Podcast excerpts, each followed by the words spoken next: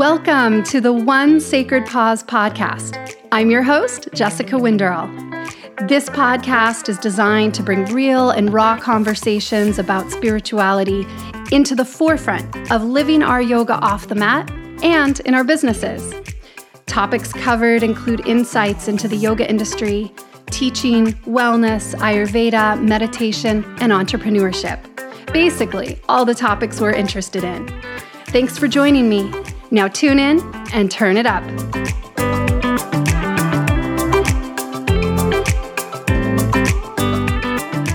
Hello, and welcome back to another episode of the One Sacred Pause podcast. I'm your host, Jessica Winderall. Thank you guys for tuning in. And before we get into this episode, I would love to just share a little bit about some of the upcoming events from the Atman Yoga School. So, this month in March, um, this weekend, in fact, this drops on a Thursday, the next Friday, or the, the next day, that Friday, I'm teaching a three day advanced vinyasa yoga teacher training in Oslo, which I'm super thrilled about. And I'll be offering the same training in Trondheim in the fall. So if you miss it, maybe you want to join in then. Also, later this month, I'll be up in Bodø in northern Norway teaching a weekend workshop series, which is going to be awesome. I haven't been to Bodø in many years, and it's going to be fun to be back in that community with all those dedicated yogis. Uh, let's see, we have um, in May a lot of things coming up. I'll launch my book May 8th.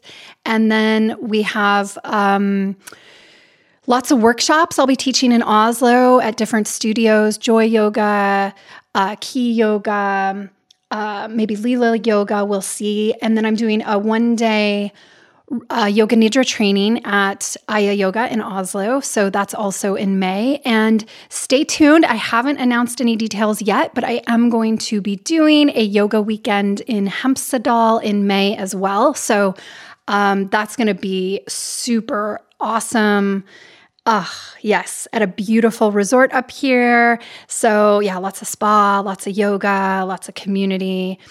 And then, yeah, summer, of course, take a break. And then we're back at it in August. Registration is open for our Norwegian 200 hour vinyasa and Ayurveda yoga teacher training.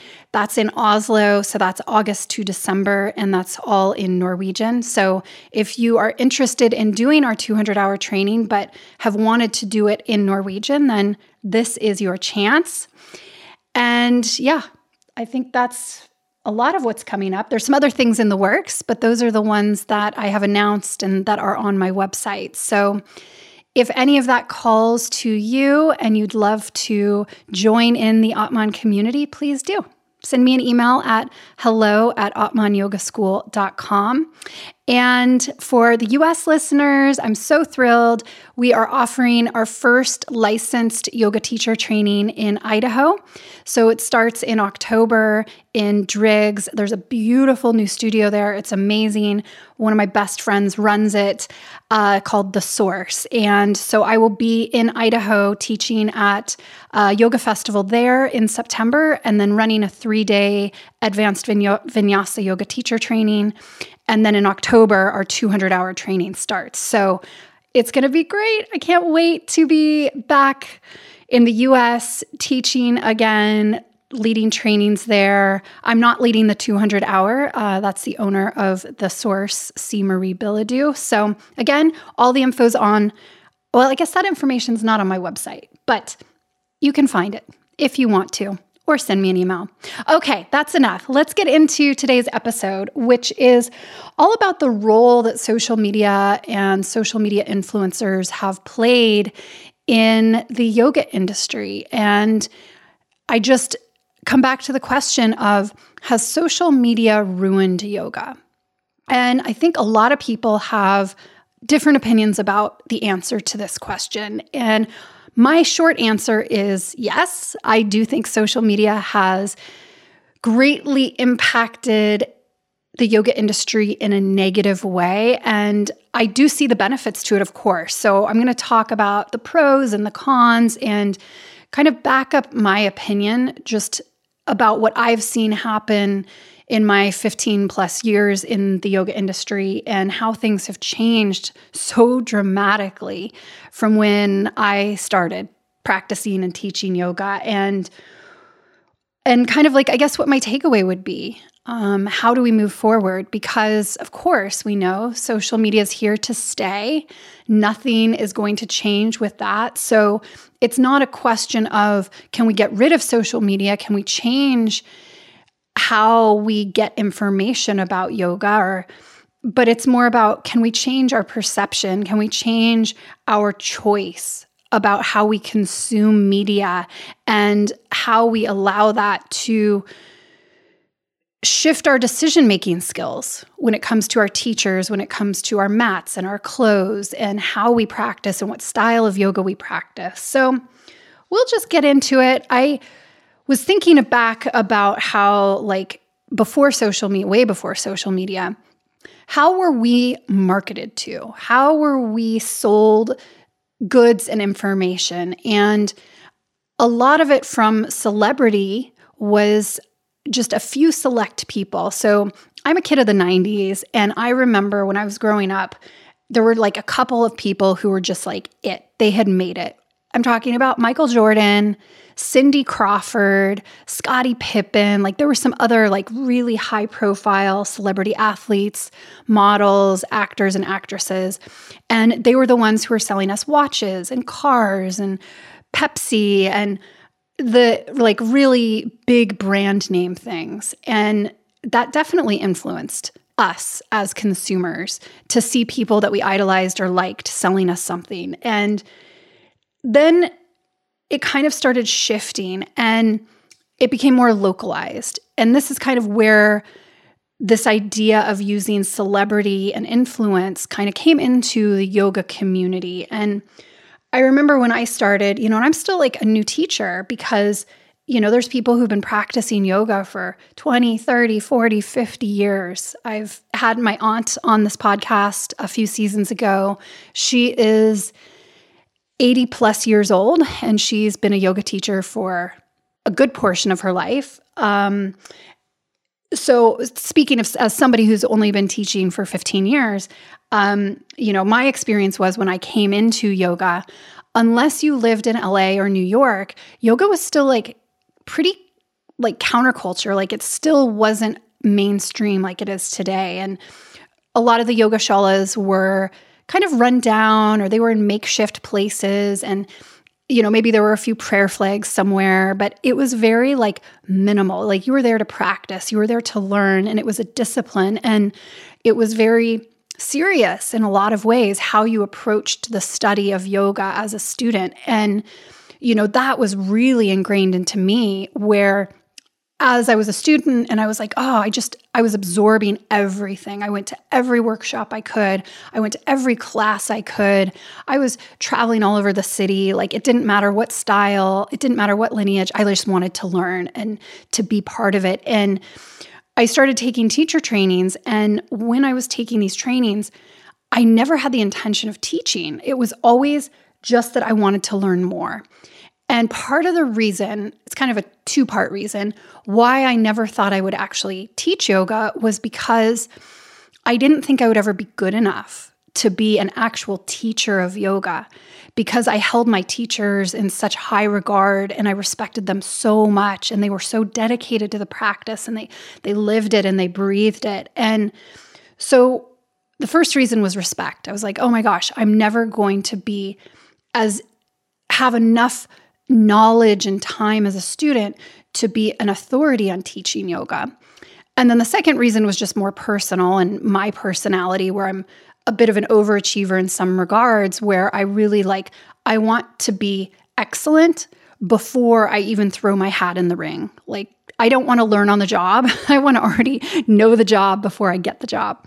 And and it's funny that shifted. It was really after my third teacher training that I was like, oh, okay, cool. You know what? I actually love to teach and I'm pretty good at it. So I think I'm going to keep going down this path. And so that was kind of my story with like when I came to yoga, this deep reverence for the practice. And I loved my local teachers so much and thought they were so amazing, just so gifted, and it was so inspiring to be around them. So when the this like marketing kind of really came collided with the yoga world, um, the first part that I remember really, of course, you know, people were selling yoga stuff before this, but in the aughts and early 2010s, it was really all about Lululemon and their marketing program to bring ambassadors on to use their products and promote their products. And I still think this was absolutely genius and brilliant, whoever came up with it. And the Lululemon Ambassador program still going today but they were really the first ones to be like, oh, let's tap into, instead of like having some huge global superstar, let's tap into the local celebrities, into the teachers who are packing classes and who are really, you know, prominent in the local communities. And so Lululemon kicked it off. And after the yoga community saw the success that Lululemon was having, all the other yoga brands jumped on board and started creating ambassador programs. And we still were getting sold products and yoga stuff, accoutrement, um, through, you know, media. Like, you know, Yoga Journal was the Bible that everybody was really paying attention to if you were a yoga student or yoga teacher. And so we would see what was being sold there, but we weren't being, there was no other way in which we were really being like shown which yoga pants to buy or which yoga mat or which yoga bolster or, you know, which yoga retreat to go on. And I don't have anything against the ambassador programs. I think, I think they did create a sense of community to some extent.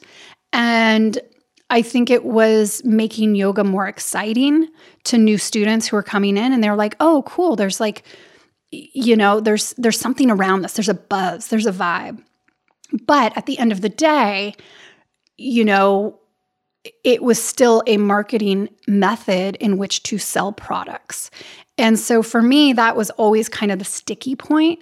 Um, I was a Lululemon ambassador for three years. I was an ambassador with Manduka a shoe company, uh, Ahnu, which is now part of Tiva or Teva. I don't even know how you say that, and a couple other smaller brands. And it was, I always took it really seriously. Like, oh, okay, I'm in this partnership, I'm in this collaboration. Like, they're giving me something, I'm giving them something. But it really was about selling stuff. So, I don't know. I'm of two minds about the ambassador programs. I like them. I think there was some benefit to them, but I also think, you know, Maybe I'm just jaded. I don't know. Maybe I'm jaded. Seen through for what it actually was. So then, of course, we all know then, you know, Facebook was already around at this point, but it wasn't really being used to sell things quite yet. It was still more just a social networking community. But when Instagram came in, and I really remember like 2013 as the year that it was really like everybody was getting on Instagram and there was starting to be some some buzz around Instagram. And then in the next few years, things started getting really curated. We see the rise of social media influencers and the whole industry of influencing is created. Now, of course, there's influencer agencies, there's like a whole industry around this. And as a side note, I have kind of been reading some articles and hearing some podcasts where some people are of the opinion that um, social media influencing might actually be like have reached its peak and maybe we're going to start to see it decline a little bit which i think would be really interesting to see what would be coming next. Because for a brand it makes a ton of sense if they can hire an influencer in their specific target demographic to really get to the customers that they wanted to reach versus putting an ad, you know, a national ad campaign together where you're going to reach, yes, some of the people you want to, but you're also going to reach a lot of people who don't care about whatever it is you're selling. So, as this influencer industry was being created and people were figuring out what was happening, things started to get more curated, more glossy, and we all know that everything we see on social media, especially these days, is it's the highlight reel and it's so, so edited and it's so fictionalized in many regards. Like there was a really good documentary. I think it was on HBO, but I can't remember. And it was about the secret life of influencers. And they all portray this lifestyle that's really lavish and they're making so much money and they're traveling on private jets. And behind the scenes, actually, a lot of them are broke and they're living with roommates and they everything's just a facade. It's almost like a pretend world. And that's fine until the point where the consumer or the people following them believes it's reality and they think, "Oh, if I use this skincare product, oh, if I buy those those leggings, oh, if I do X, Y, and Z, then my life will get better. I'll have more money. I'll have more fame. I'll have more adventures. Like whatever it is, the fantasy that the influencers are selling the person, Joe Schmo, sitting at home is like, oh, my life's a little ordinary. Like, this is exciting. And that's how influence works, where then you see something and you maybe you didn't even think you needed it, whatever the product is, but now all of a sudden you have to have it. Your life is unfulfilled without it because you've been sold the fantasy without seeing the reality. And that's where I start to get into the problem of, yeah, I think social media and influencing has ruined yoga because what we're seeing presented as yoga and who teaches yoga and who practices yoga online is very edited, curated, false in some regards. And, you know, yoga is a tradition that is from the heart and from the soul, and it's meant to make us feel better about ourselves and feel good in our bodies and bring balance into our mind, that equanimity the ability to ebb and flow through the challenges of our life with grace. And if we're only focused on the consumer goods and we're only focused on, oh, I have to look a certain way and I have to wear the right clothes and have the right mat and have the mala beads and have the singing bowls and everything that we see portrayed on social media, we get further and further away from the truth of yoga. And so for me, that's where the problem lies is especially, I guess, because so many more people are coming into yoga. And I love that. And that's one of the pros from social media is that more people than ever are practicing yoga globally. And I think that's absolutely amazing. Like it's trendy to do yoga. Everybody does yoga. Everybody wants to be a yoga teacher. Well, maybe not everybody, but a lot of people want to become yoga teachers. And I do think that's great. I think a lot of people should take yoga teacher training because you learn really valuable skills for your life, but that's a side topic. Just coming back to this idea that I guess we don't know what questions to ask, and we don't know what we don't know. So if there's all of these extra millions of people coming to yoga and they're getting a lot of their information about yoga and what a yoga lifestyle looks like from social media, it can be very confusing because all they're seeing are able bodied young people doing crazy yoga asana postures, wearing fancy yoga clothes, going on these expensive yoga retreats to Bali and Thailand and Hawaii and Mexico. And it creates this exclusion from the practice rather than what's at the heart of the practice, which is inclusion. And so then people who are new to yoga who don't know what questions to ask, like, okay, did you where did you do your training? Like, are you qualified to be talking about yoga as an authority? Then they just blindly believe whatever this person's selling or or how they're portraying their yoga lifestyle online. And it creates this really big divide of the haves and the have nots. And it also, this is just my opinion that I think I've noticed is then so much more of the yoga community is online. And this is both a pro and a con for social media and social media influencers. But the con side of it I see is that it's no longer about the local community, going to your local yoga studio, practicing with your favorite local local yoga teacher. Maybe you still do that a little bit, but the vibe and the the interest in being part of the local community, I think is a little less, and that's because many students are able to get their needs met through an online platform or an online community. And so it's kind of like a hybrid, like 50 50. All right, yeah, I like to go in person and breathe and move with other students in the room and have the, the teacher actually see me and maybe give hands on assists.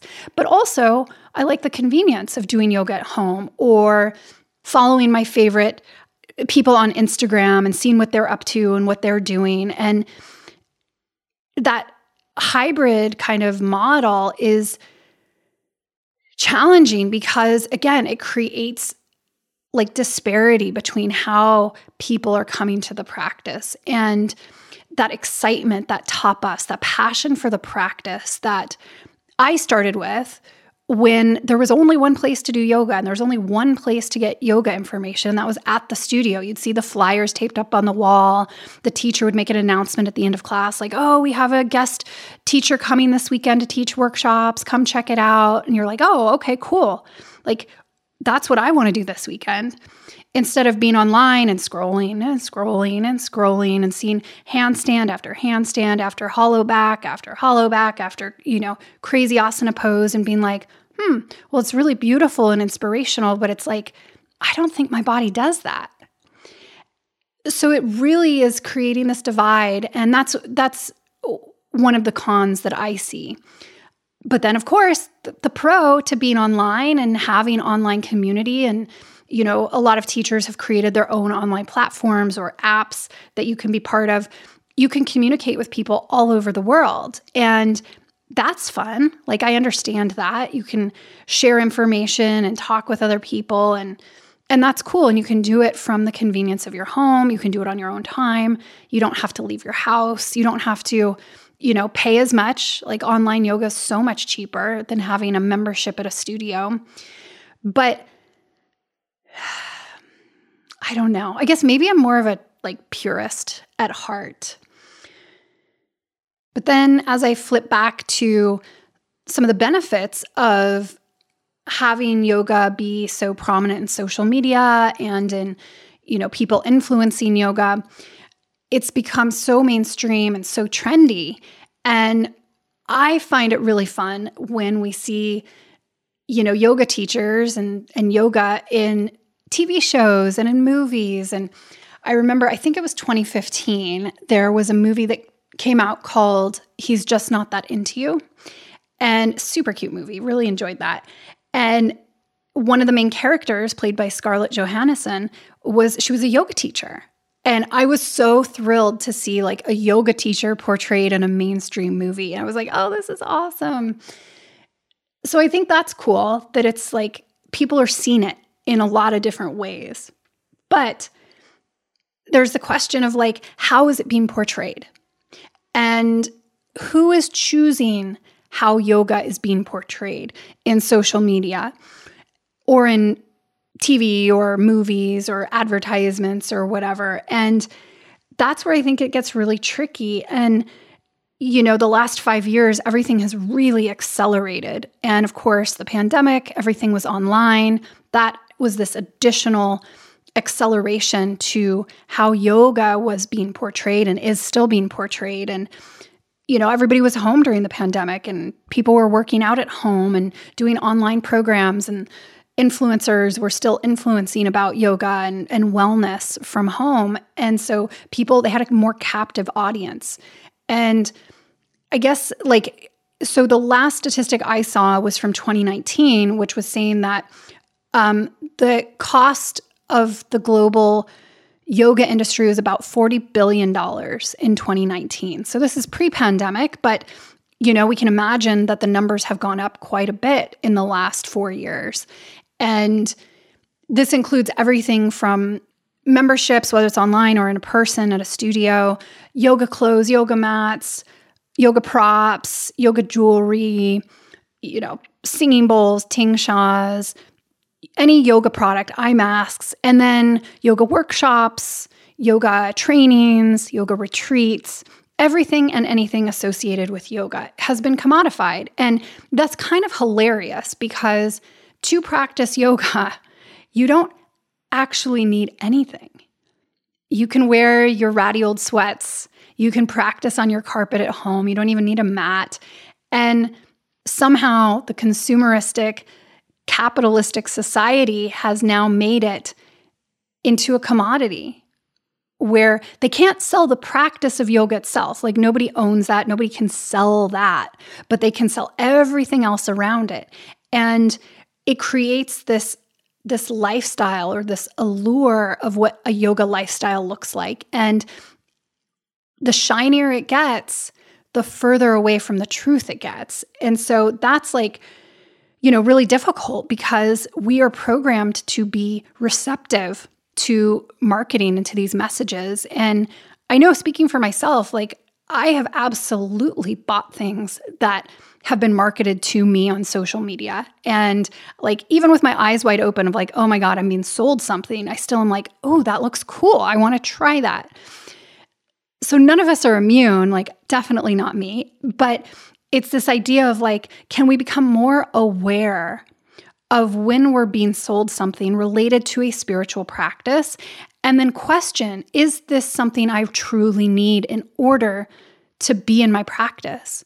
Or can I be in my practice without this thing, those new yoga mat or yoga pants? Or, you know, there's all kinds of interesting energetic frequency equipment or mechanical things. I don't even know what to call them. Devices. Devices coming out now. I've started to see one's called a Healy bioresonance device.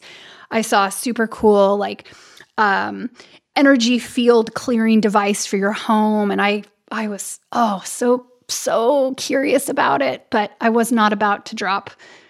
I think it was like $8,000 or something to clear the energy field of your home of all the EMFs and like, you know, all the devices in your house and all the bad energy. And I was like, yeah, I don't know. I don't know about that. But I really thought about it.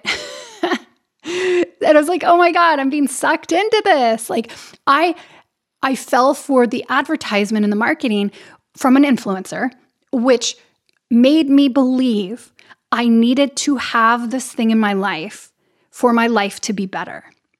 And that's just not true. It's not. And so we need to become more aware of when we're being marketed to and what our reaction is to the things that we're being being sold. And it's difficult. It's really hard because these people are smart. And so if I'm thinking about like big marketing firms and advertising firms who who have found out in the last 10 years, you know, longer than 10 years, but really 10 years, that all of a sudden yoga was hot and there was a lot of untapped money in the yoga industry. And so all of a sudden a lot of these big marketing firms started shifting their attention to wellness lifestyle and yoga and zen and meditation. And as our lives have become more busy, more chaotic, more stressful due to technology, guess what? We're now being marketed to through technology. It's just like so crazy. It makes my head spin sometimes. And so then they started coming up with these big, like really smart marketing plans, which collided with the creation of the influencer marketing industry. And so then they started hiring these, these influencers to come in, sell their products, and it's just become a big blurry mess because we we don't know necessarily when we're being sold something. And, you know, I know the influencer market industry has become very strict in the last few years. Like you have to, you can't use certain filters and you have to say exactly when something's an ad. And I don't know, it's very complicated. And I think that's great. But what if there's somebody you respect and you follow online who's posting about a product that they like or something they use that's not an ad? but they're but they sell other but they market other things it's a question. You're like okay well are they selling something to me now? Why are they sharing this?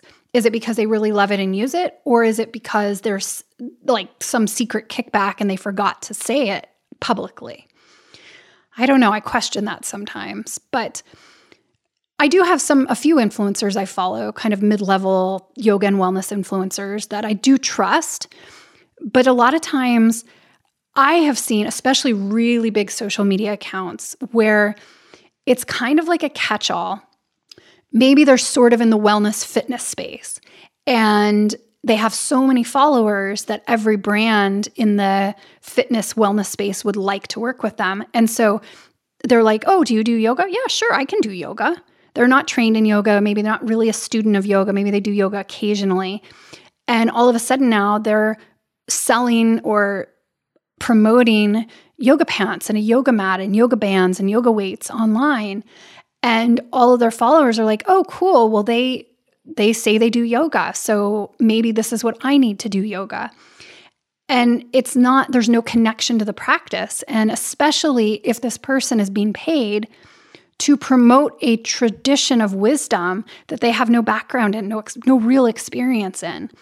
And that's one of the cons that I see with using social media influencing in the yoga world. And then we can swing the other way, where perhaps people who are working as yoga influencers are very dedicated and very entrenched in the practice. But usually, when we see that, they're really ingrained in the physical practice, in the asana, and they have insanely beautiful practices with their physical body.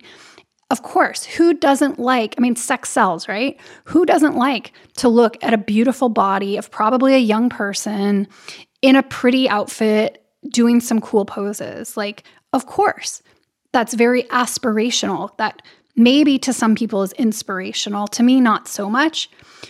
But um, it can be confusing to people looking because it's so far beyond what the average person is capable of doing. And so then they're like, oh, well, they're a real yogi. Okay, well, I want to buy whatever they're selling, what protein powder, what shake they're selling, like whatever supplement they're taking. Like that sounds great.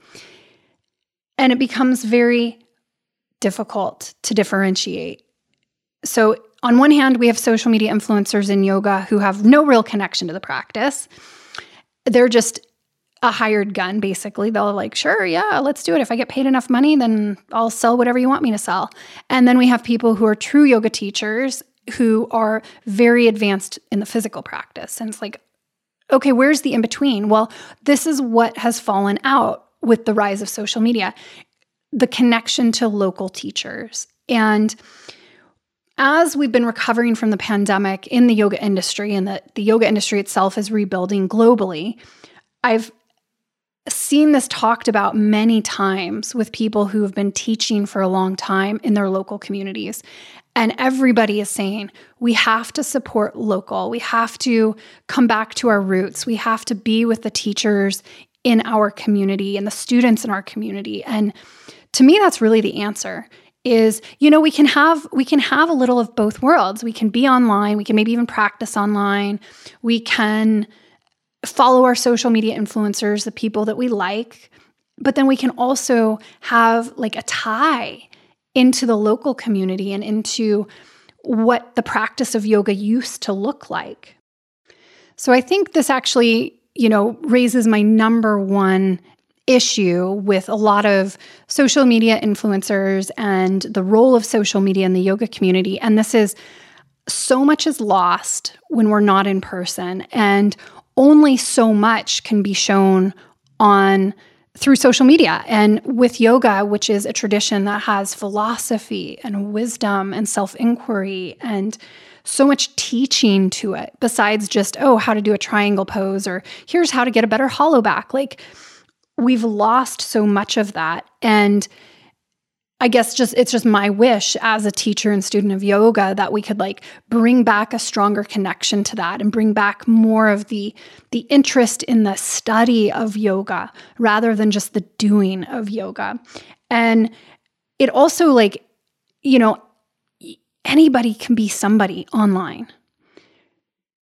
It's hard to trust some of the information we get online because we don't know where it's coming from and so many influencers like are able to just make up what they want their persona to be and pretend to be somebody that maybe they're not truly. And that's really problematic if they are trying to teach yoga whether whether they're actually teaching it like selling online classes through their platform or whatever but or selling yoga quote unquote through their influencing of the products they're promoting.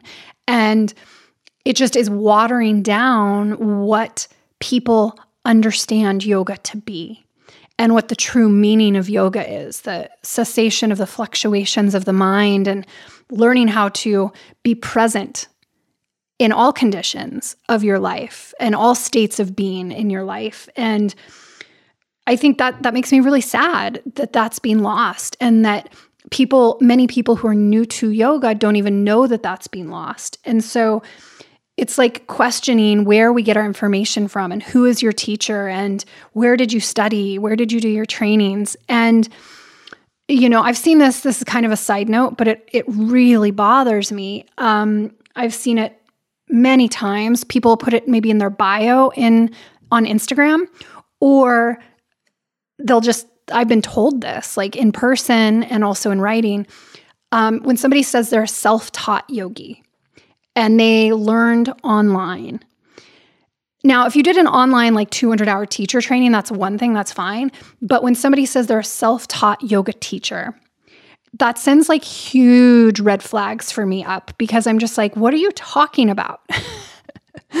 yes, ultimately, yoga is a practice of going within and trusting your own inner wisdom and inner guru.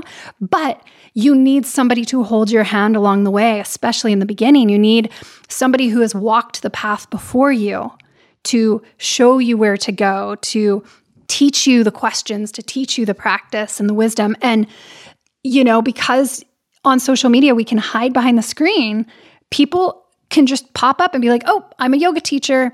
And then they have really good content in terms of photos and they maybe quote unquote look the part, which is such crap, anyways. Like, who looks the part of a yogi or a yoga teacher? Everybody. And then they can start to sell stuff to people, and people don't know that they're being not told the full truth. And so to me, that's really scary. And that's the thing that I think is most problematic with the rise of social media and the convergence of social media and the yoga community. I know also like this this one bothers me a lot too. And when I see advertisements for yoga, whether it's directly something with yoga or they're just using yoga to sell some other product, um, and they show pictures of people doing really poor alignment. And I kind of I've made a game out of it. I actually kind of hunt now when I see advertisements and they are using a yoga person to sell like the Zen lifestyle. But an example of this that really kind of bothered me and is exactly what I've been talking about is, um, you know, a big time fitness person, um, Jillian Michaels, who some of you may have seen or know, and and she's now selling some yoga programs. And I don't know if she's a certified yoga teacher. I didn't do a deep enough dive to find out. But you know, I'm I'm in her target audience apparently for yoga. So one of her advertisements for her yoga program came across my Facebook. And the advertisement is a picture of her doing a yoga pose with improper alignment, really poor alignment. And that sums up why it drives me crazy because here is a person with a really big platform making a ton of money and she's selling yoga when she's maybe she's a fitness person. She's not really a yoga person to my knowledge. I could be incorrect. Um, but she's she wants you to buy her yoga program and she's showing herself doing a yoga pose incorrectly.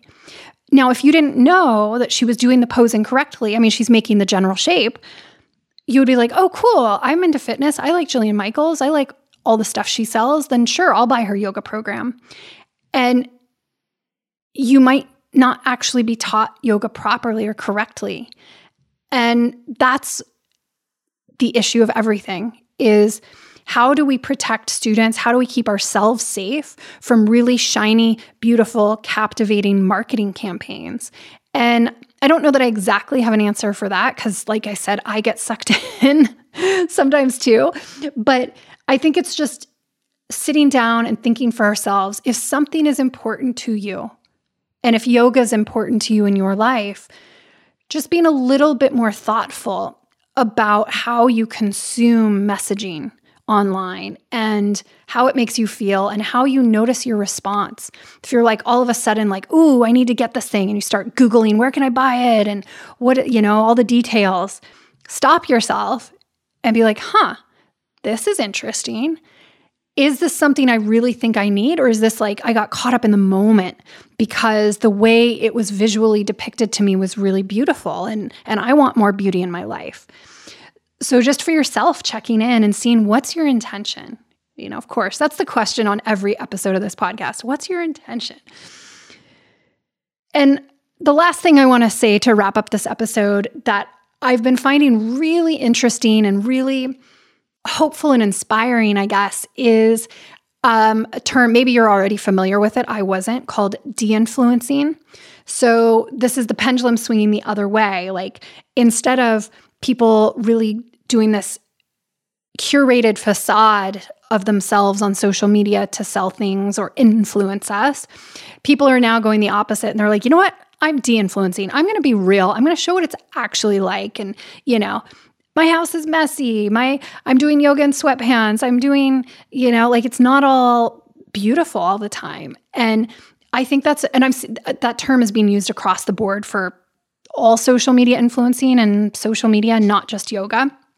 And so I think that's really interesting. And I hope we see more of that. Like, I want to see more of real life and real world and bloopers and mistakes. And yeah. So, with that, I guess I'll just sum up the pros of what I think the pros are for social media. Like, we can reach more people, we can share yoga. I think that's amazing. And I think that's really great to get people into yoga we can inspire each other and inspire people who are doing yoga.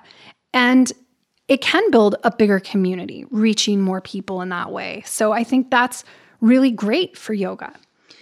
But the cons that I see with social media and, and whether social media has ruined the yoga community is we can't always trust our information that we're being given. Where did it come from? And it can also set impossible standards when we see people who have really amazing physical practices. Maybe they've even trained in acrobatics. Maybe they have been dancers. Maybe they have, um, you know, hyper flexible joints. And that's hard if we don't know. Like, if we think that's what yoga is, and for them, that's what yoga is, but that's not necessarily what yoga is for us.